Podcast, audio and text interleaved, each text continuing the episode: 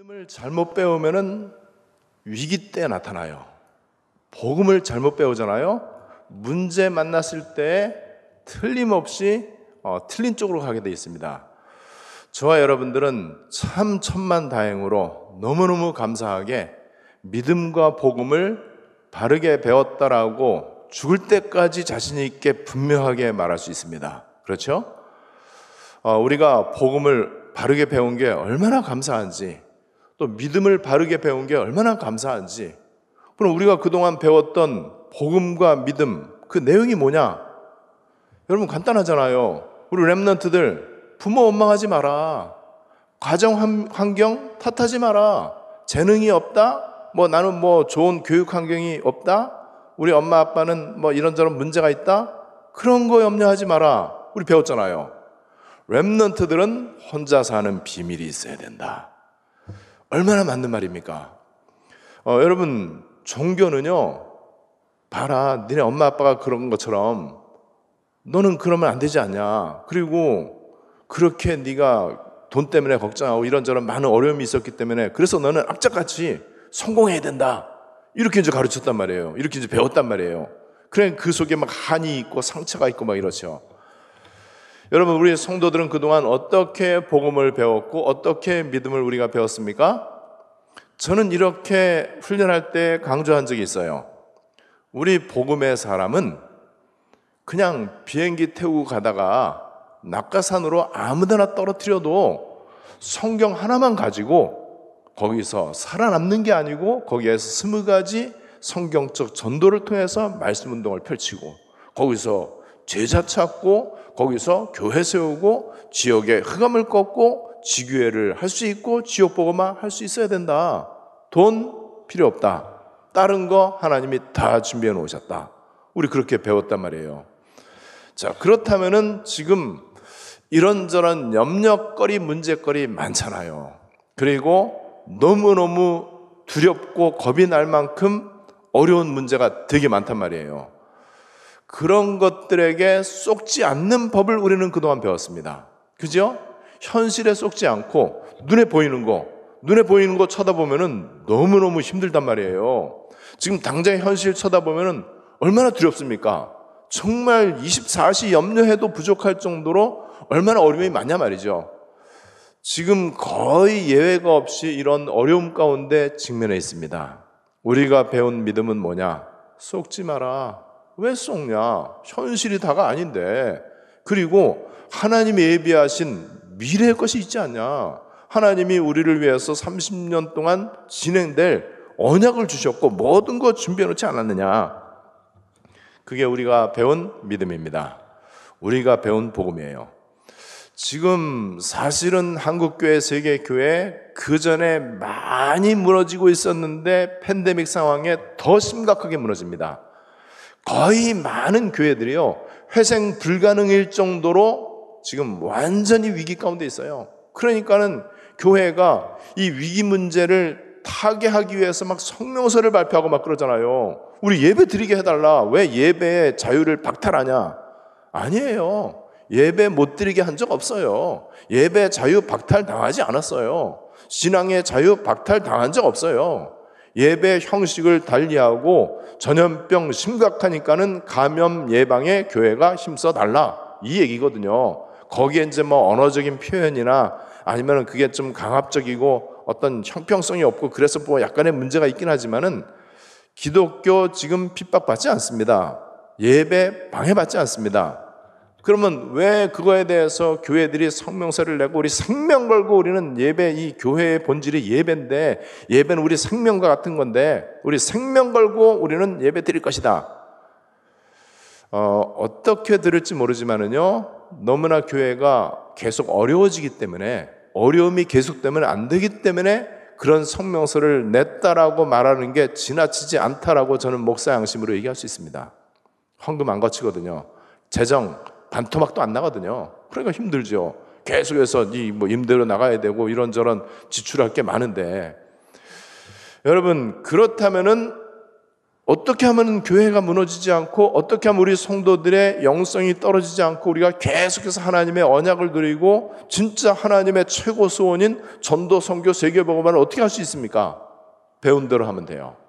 그래서 우리가 배운 거를 요약을 하면은요. 그리스도와 성경적 전도와 절대 제자와 시스템이에요. 이 네 가지 돼 있으면 끝나는 거예요. 예수는 그리스도 다 끝났잖아요. 예수님 십자가 사역이 부족합니까? 전혀 부족하지 않잖아요.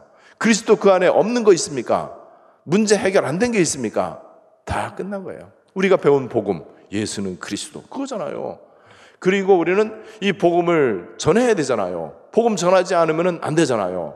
이 땅에 복음만 필요하잖아요. 그게 전도란 말이에요. 그런데 그냥 열심히 전도하면 안 돼요. 우리 주님이 가르쳐 준 전도를 해야 돼. 성경이 말하고 하나님이 원하시는 전도를 해야 된단 말이에요. 그 전도의 비밀 하나님 우리에게 주셨잖아요. 지금 끊임없이 나오잖아요.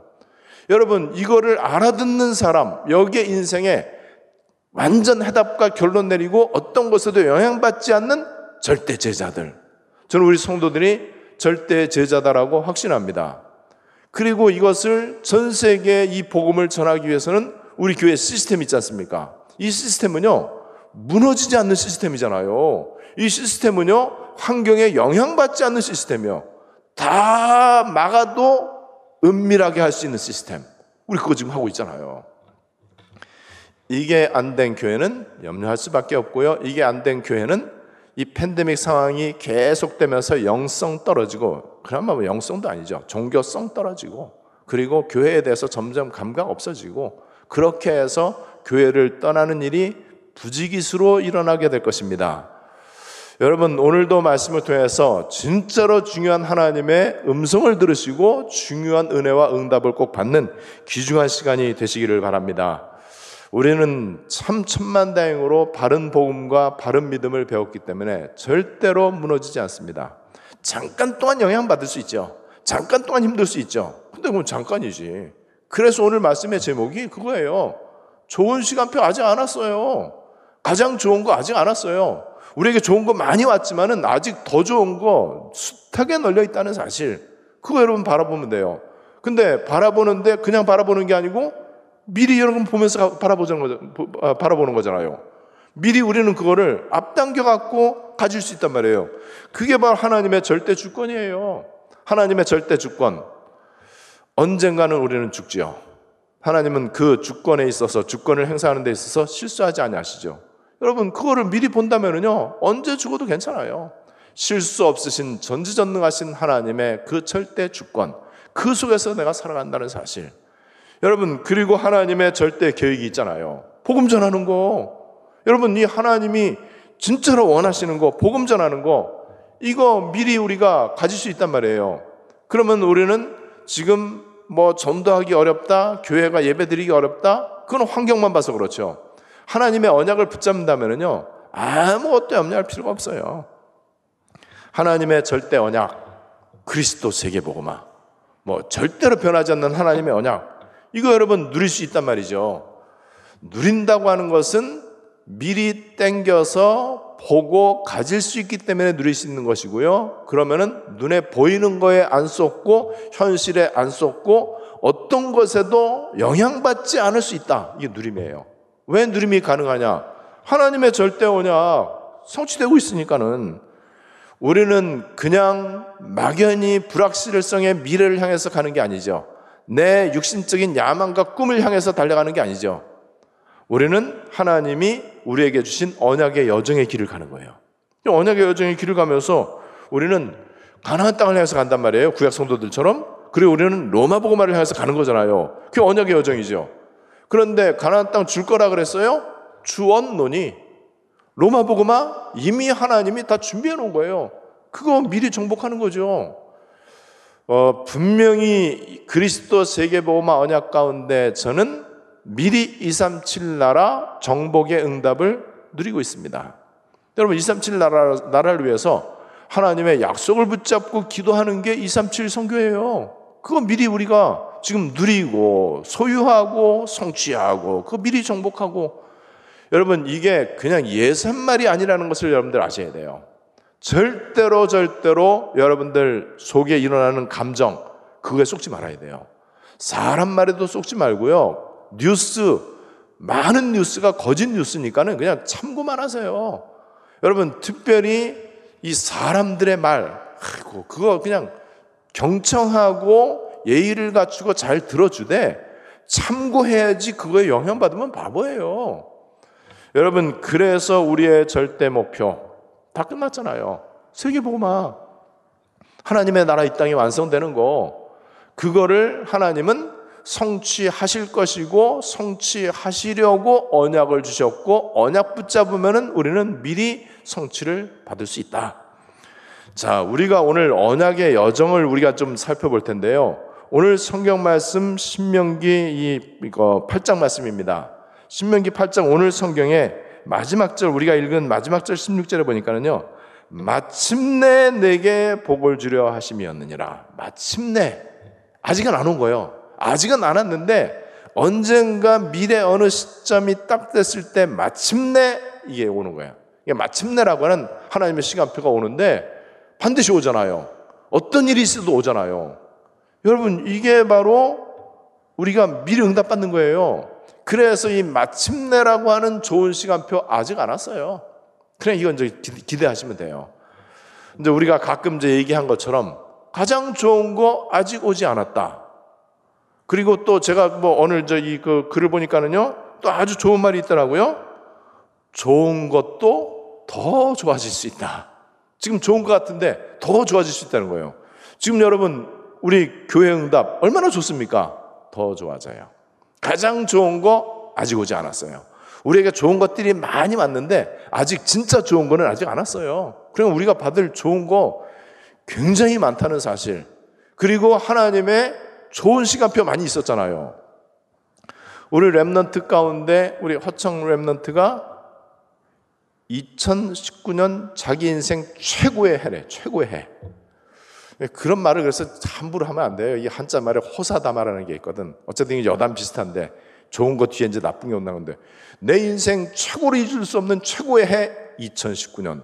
그러다 2020년 되니까 최악의 해가 됐어요. 세상적으로 보면 그래요. 어쨌든 여러분 최악의 해인 것 같지만은 또 2019년도가 최고의 해라고 말하는 사람들이 있는데 아니에요. 2023년 내 인생 최고의 해라고 또 말할 수도 있어요. 그죠? 여러분, 우리 과거에 아, 나에게 좋았던 한 해, 좋았던 때, 뭐 아주 이안 좋은 것도 많이 있겠지만은 그런데 그거하고 비교할 수 없을 만큼 우리가 한 번도 경험하지 못했던 많이 들어본 얘기지만 이건 나쁜 뜻이죠. 근데 좋은 뜻으로 한 번도 경험하지 못했던 진짜 좋은 거, 진짜 좋은 시간표 오고 있습니다. 기대하셔야 돼요. 오늘 성경이 그거를 얘기하고 있단 말이에요. 어느 정도냐? 오늘 성경 말씀 여기 12절 13절에 보니까는요. 아름다운 집을 주고 뭐 번성케 하고 증식시키고 풍부하게 하고 지금 아직 안 온 거거든요. 아직 안 온 건데 이거를 미리 누리라는 거예요. 좋은 시간표. 여러분 정말로 너무너무 감동되고 감격이 될 만큼 너무나 진짜 너무 벅차갖고 막 눈물이 날 만큼 너무너무 멋있는 응답 기대하셔도 괜찮습니다. 사람이 그렇게 말을 하면은 막연한 기대죠. 하나님이 그렇게 말씀하신 거예요. 약속을 지키는 일에 신실하신 하나님. 어떤 경우에도 약속이 변하지 않는, 어떤 경우에도 약속을 꼭 지키시는 하나님의 말씀. 우리 믿음이 바로 그런 믿음이잖아요. 하나님의 약속을 붙잡는 믿음. 하나님이 지금 비참하게 이스라엘 백성들 노예 생활을 하고 있는데 어떤 언약의 여정을 말씀하셨느냐? 출애굽기 3장 8절에 걱정하지 마라. 내가 그 이스라엘 백성들을 애굽인의 손에서 건져내어서 가나안 땅으로 인도할 것이다. 하나님의 시작입니다. 지금 애굽에서 비참하게 노예 생활하고 있지만은 가나안 땅으로 내가 인도할 거다. 그러면서 하나님이 딱 출애굽기 2장 1절에 레위 가족 중 한 사람의 레위 여자에게 장가 들었더니 기가 막힌 하나님의 준비 모세를 딱 준비하셨어요. 그리고 하나님이 인도를 하시는데 출애굽기 2장 5절로 11절 바로의 딸 왜, 왜 하필이면 그 시간에 목욕하고 싶은 생각이 들었냐 말이에요. 기가 막히죠. 모세 지금 나일강가 갈 때 거기에 있고 그리고 바로의 딸 그 마음을 하나님이 움직였잖아요. 불쌍한 마음이 들도록 했어요. 아무리 공주라고 할지라도 그 바로 왕의 명을 어기면 안 되잖아요. 불쌍한 마음, 측은한 마음이 들었어요. 그리고 어, 좀 애틋한 사랑하는 마음이 들었겠죠. 데려다가 자기 아들을 삼잖아요. 그리고 유모를 소개하지 이거 이제 이, 바, 이 그 모세 누이가 유모를 소개하잖아요. 우리가 너무나 잘 아는 요게벳. 하나님이 너무너무 기가 막힌 걸 준비하신 거예요. 최악의 상황이었는데 왜냐면 히브리 아이 태어나면 다 죽이라 그러는데 얼마나 최악의 상황입니까? 지금 팬데믹 비교가 안 되는 최악의 상황이죠. 여러분 팬데믹 억만 배가 와도요 내 자식 죽으면은 그게 억만 배 더 큰 거예요. 그렇잖아요. 좀 자식 죽는단 말이에요. 사나이 태어나면은 최악의 상황에 하나님은 최고로 안전하고 최고로 수준 높은 바로 궁궐을 준비하는 거예요. 그리고 최고의 교육 언약 전달자 어머니. 어머니가 그렇게 이제 어, 모세를 이제 양육했단 말이에요. 언약을 전달한 거죠. 그리고 인류 최초로 엄마가 아들에게 젖주고 월급 받고 하나님의 완벽한 준비. 하나님은 이렇게 언약의 여정의 길을 인도하십니다. 그러면서 결정적인 메시지를 주시죠. 출애굽기 3장 18절. 여호와께 제사를 드리러 갈 것이다. 출애굽기 12장 12절로 14절. 피를 바른 사람 집에 그 피가 표적이 되어서 피를 볼 때 넘어가리라. 6월절 언약. 그리스도죠. 그리스도 언약을 주셨어요. 그러면서 하나님은 출애굽기 12장 41절로 42절에 430년이 마치는 그날에 미래잖아요. 430년 마치는 그날 애굽에서 노예 생활을 하고 430년 그럼 430년이라고 하는 그 시간표 온단 말이에요. 그건 미리 보면 돼요. 그러면은 노예 생활하다가 죽지 않아요. 언약 붙잡으면은 언약 붙잡은 사람은요 반드시 피 바르죠. 피 바른 사람 반드시 출애굽하죠. 출애굽하면은 반드시 광야 가운데 하나님이 완벽하게 인도하시죠. 그리고 광야 생활 가운데 이제 하나님의 인도를 따라서 가나안 정복하잖아요. 여기에 잘나고 못나고가 있는 게 아니에요. 언약만 붙잡으면 되는 것이죠. 이게 언약의 여정이에요. 그래서 하나님은 하나님의 최고의 목표 가나안 정복하게 하시죠. 이스라엘 백성들이 여호와의 군대가 돼 갖고 대대로 지킬 것이다. 출애굽기 12장 41절 40절에 나와 있죠. 하나님은 이 이스라엘 백성들이 언약의 여정의 길을 가는데 완벽한 응답을 예비해 놓으셨습니다. 그게 바로 유월절과 희생제사. 이게 바로 그리스도와 교회와 예배죠. 이 어마어마한 것을 하나님은 응답으로 예비하신 거예요. 저와 여러분들이 예수는 그리스도, 그리스도 모든 문제 해결자 응답 받았잖아요. 내가 이 반석 위에 내 교회를 세우리니 교회 응답. 그리고 출애굽기 12장 40, 41절에 보니까는 430년 마치는 그날에 다 출애굽하잖아요. 구원받았잖아요. 그냥 구원받은 게 아니죠. 우리의 의나 공로로 아니면 열심과 행위로 구원받은 게 아니고 예수 그리스도 십자가 피 언약의 공로로 우리가 구원받은 거예요. 그리고 하나님은 광야 생활 가운데 뭘 준비해 놓으셨냐? 교회를 준비해 놓으셨어요. 교회 응답. 그 교회 응답이 바로 성막, 절기, 제사. 이게 교회라고 하는 단어하고 이제 굉장히 밀접하게 있잖아요. 요즘 우리 그, 어, 어, 임마누엘 교회의 그 메시지가 계속해서 이 성막 안에 있는 그, 그 기물들, 성물들, 그거잖아요. 전부 이게 그리스도와 교회 예표고요. 하나님 나라의 그림자란 말이에요. 어마어마한 비밀을 하나님은 광야에서 주신 거예요. 그냥 보면은 낙심돼요. 그냥 보면은요, 절망적이에요. 그죠? 지금 팬데믹 상황, 그냥 보면은요, 소상공인 다 죽어나가지요. 지금 뭐 견딜 수 있는 사람이 거의 없을 정도로 이런 상황입니다. 그런데 알고 보니까는 하나님은 다 준비해 놓으셨어요. 눈에 보이느냐, 눈에 안 보이느냐. 이 문제란 말이죠. 그래서 사도행전 7장 38절에 스데반 집사가 돌에 맞아 순교하기 직전에 설교하는데 우리 조상들이 광야 교회에 있었다 그랬어요. 그러니까 지금 교회가 광야와 같단 말이에요. 그런데 하나님은 여기에 성막과 절기와 제사, 성막과 그 다음에 3대 절기, 5대 제사. 이거 우리가 이제 계속해서 이제 살펴볼 내용이란 말이죠. 이게 어마어마한 그리스도의 비밀이에요. 왜 하나님이 이렇게 광야성을 하셨느냐? 우리의 그 교만한 마음, 우리의 내가 주인된 그러한 잘못된 것들, 그 다음에 나에게 잘못 각인 뿌리 체질된 거, 그 다음에 나의 옛 체질들, 이런 것들을 낮추시기를 원하십니다. 그래서 2절과 16절에 어, 낮추시고 시험하사 오늘 성경에서 얘기합니다. 하나님 우리를 사랑하시기 때문에 하나님이 우리를 어, 시험하시기를 원하세요. 진짜 복음 운동할 거냐? 진짜 그리스도만 말할 수 있겠냐? 그리스도만 말해갖고 되겠냐? 그리고 진짜 이 말씀 운동 해갖고 세계복음만 하겠냐? 이거 하나님 시험하시는 거예요. 그리스도 한 분만으로 너 정말 충분하냐? 완전하냐? 다 끝난 거 맞냐? 하나님은 계속해서 테스트를 하십니다. 왜냐하면 우리를 통해서 정확한 복음이 증거되어져야 되거든요. 그리고 마침내 가나안 땅을 정복합니다. 좋은 시간표 오고 있습니다. 반드시 올 겁니다. 언젠지 그거는 상관없습니다. 언제 오더라도 올 것입니다. 그래서 여러분들 잊어버리지 않도록 상갈지어다라고 오늘 11절에 얘기하고 있어요. 잊어버리지 마라. 언약 놓치지 마라. 그리고 현실에 속지 마라. 보이는 거 다 아니다. 우리 주님은 정확하게 말씀을 하십니다. 12절로 13절에 아름다운 집. 그리고 어, 여기 보니까 뭐 소와 양이 번성하고 은금이 증식되고 증식되는 계속 늘어나고 내 소유가 다 풍성하게 되고 이 시간표 와요. 어, 여러분 이런 시간표 오고 있습니다. 그런데 교만하면 안 되고요. 또 우리가 그리스도가 희미해도 안 되고요. 언약 놓쳐도 안 되잖아요. 자꾸만 이런저런 현실에 쏟고 세상과 타협하고 사람 말에 흔들리고 이러면 안 된단 말이에요. 하나님이 오늘 이거를 말씀하십니다. 좋은 시간표는 있는데 오고 있는데 내가 자꾸 변질되면 소용이 없는 거예요. 그래서 16절에 마침내 내게 복을 주려 하심이었느니라. 하나님이 안심하시고 최고의 좋은 시간표 주실 수 있도록 여러분들이 잘 준비할 수 있게 되시기를 바랍니다.